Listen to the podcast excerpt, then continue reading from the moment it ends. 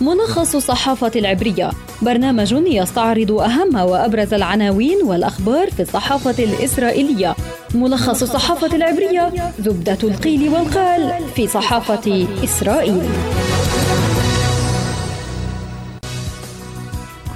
طابت أوقاتكم مستمعينا الكرام إليكم ملخص الصحافة العبرية يأتيكم عبر شبكة أجيال الإذاعية. هذه الفقرة من إعداد خلدون البرغوثي وتقديم محمد رجوب.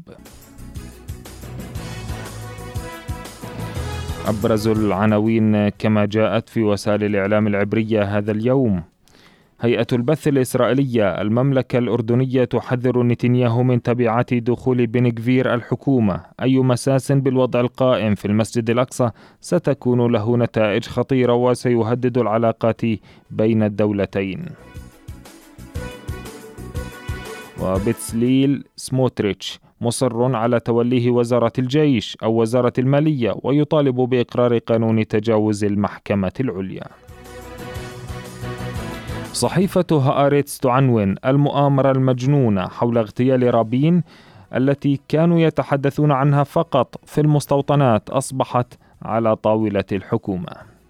وفي ذات الصحيفة الانقلاب الذي تخطط له حكومة نتنياهو يفرض على الإسرائيليين الخروج إلى الشارع.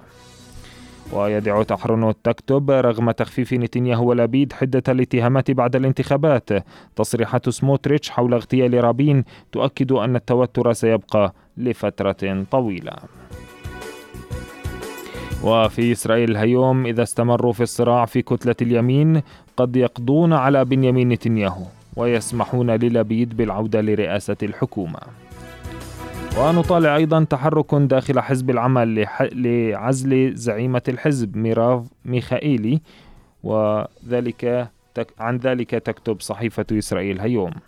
وفي معاريف سموتريتش مصر على الحصول على وزارة مهمة ومعارك على وزارتي المالية والأديان. موقع والا يكتب نتنياهو يريد توزيع الوزارات والمناصب الحكومية دون اتفاقيات ائتلافية. والشباك يرد على اتهامات سموتريتش بالقول إنه يثير المؤامرات وهو يرد باتهام الشباك بالتهرب من المسؤولية. القناة الثانية عشرة تكتب توتر في الليكود. إسرائيل كاتس يتحدث عن إقامته تكتلا داخل الحزب. ويطالب بوزارة المالية وأعضاء في الحزب يتنصلون منه ومقربو نتنياهو ينتقدونه. وفي القناة الثانية معارك على الحقائب الوزارية في الليكود.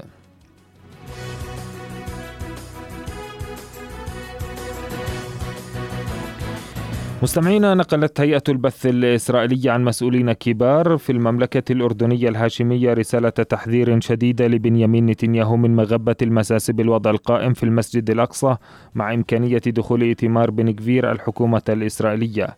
وحسب هيئة البث الإسرائيلية فقد حذر المسؤولون الأردنيون من أن أي استفزاز في المسجد الأقصى خاصة السماح لليهود بالصلاة في المسجد سيمس بالعلاقات بين إسرائيل والأردن ودول عربية أخرى وستكون له تبعات إقليمية أيضا وقد يشعل ردود فعل في الدول العربية والإسلامية. وأضاف المسؤولون الأردنيون أنهم يأملون أن يدرك بنيامين نتنياهو المخاطر الكامنة في هذه الاستفزازات والأهمية الاستراتيجية للسلام بين الأردن وإسرائيل. في شأن آخر أثار زعيم الصهيونية الدينية بيتسليل سموتريتش جدلا كبيرا في إسرائيل أمس بعد تهجمه على رئيس الوزراء الإسرائيلي الأسبق يتسحاق رابين خلال مراسم رسمية في الكنيسة لإحياء ذكرى اغتياله. واتهم سموتريتش جهاز الشباك بتشجيع إيجال عمير على اغتيال رابين وقال إن رابين كان يقود عملية سلام مدمرة لإسرائيل وانتقد الشباك تصريحات سموتريتش واتهمه بأنه يثير نظرية المؤامرة. من ناحيتها قالت صحيفة هآرتس إن المؤامرة المجنونة حول اغتيال رابين التي كانوا يتحدثون عنها فقط في المستوطنات أصبحت الآن على طاولة الحكومة في إشارة إلى أن سموتريتش الذي يتبنى نظرية المؤامرة هذه سيصبح وزيرا في حكومة نتنياهو. وفيما يتعلق بتشكيل الحكومة الإسرائيلية يبدو أن نتنياهو سيواجه صعوبة كبيرة داخل الليكود وداخل ائتلافه الحكومي بسبب الصراع الشديد على تولي الحقائب الوزارية.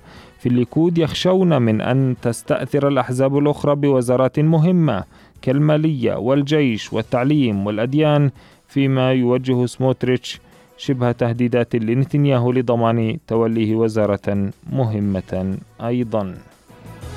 انتهت حلقتنا في ملخص الصحافة العبرية لهذا اليوم. كان معكم خلدون البرغوثي ومحمد رجوب. أطيب التحيات وإلى اللقاء.